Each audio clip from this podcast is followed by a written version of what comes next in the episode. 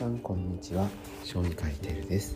この番組ではお父さんお母さんの育児をサポートする情報を小児科医がお届けしています。今日お話しする内容は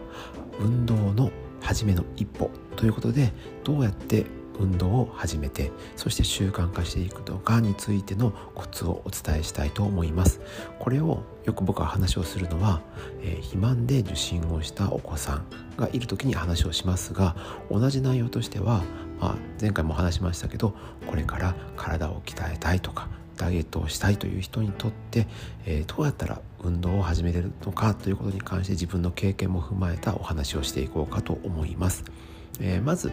えー、もう簡単に言うと今自分がパッてすぐ始めようと思ったことをできる程度の、まあ、習感覚であったりとかできる程度の運動から始めていきましょう例えばじゃあ今日から毎日運動をしましょうというふうに習慣化するわけですね、まあ、この毎日がいいのか週に何回がいいのかそういうことはもうさておきなんとしてもう毎日ちょこっとずつするっていうのを僕は最初は心がけた方がいいかなと思います。えー、理由は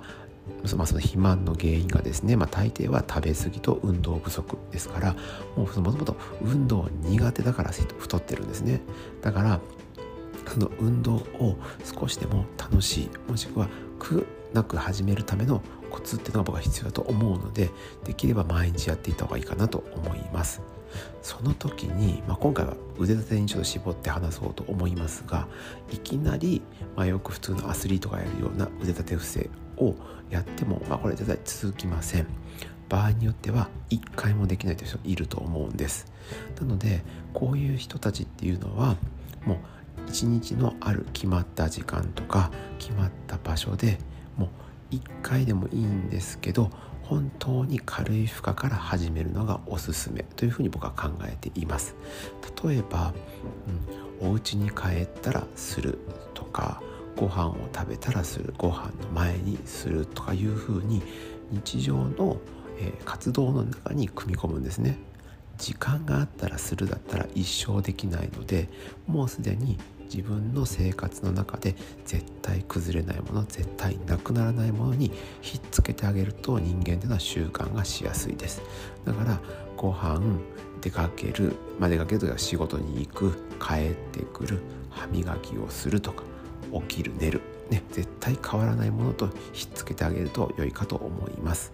でこの時に腕立て伏せの場合で言うと普通の腕立て伏せはおそらく十分な回数できる人は、まあ、男性女性にかかわらずあまりいないかもしれません。なので、えー、まずは膝つきの腕立て伏せ膝をついて腕立て伏せをするのがいいかと思います。これでもできない人多分いると思います。特に肥満の人は自分の体重自重も重たいのでできないって言ってきて結局やる気がなくなって難しいっていう風になるかもしれないんですね。こういう時は実は腕立てじゃなくて壁に向かって、まあ、壁立て伏せというと変ですけど壁に向かっての腕立て伏せこれからやってみましょう。ね、いや壁に手ついて腕立て伏せなんて簡単でしょって思っている方は壁にこうキスするぐらいのゆっくりしたスピードで近づいてゆっくり戻ってみるのをやってみてください。これもし20回できたらあなたの腕立て伏せの能力は結構あると思いますおそらく10回で結構きついと思うのでこういう感じで壁に向かって体をこうね手を曲げてゆっくり顔を近づけてまたゆっくり戻るこれを10回ぐらいをめどにやってみたらいいんじゃないかなと思います、えー、嘘だと思ったらこれ20回ほんとやってみてください。きついと思います。でこの壁立て伏せの話なんですけど僕どこで知ったかというと、えー、プリズナートレーニングといってちょっとマニアックな本なんですけど、えー、アメリカの、まあ、囚人の人が、えー、その牢獄の中でもできるようなトレーニングということで考え出したトレーニング法なんですね。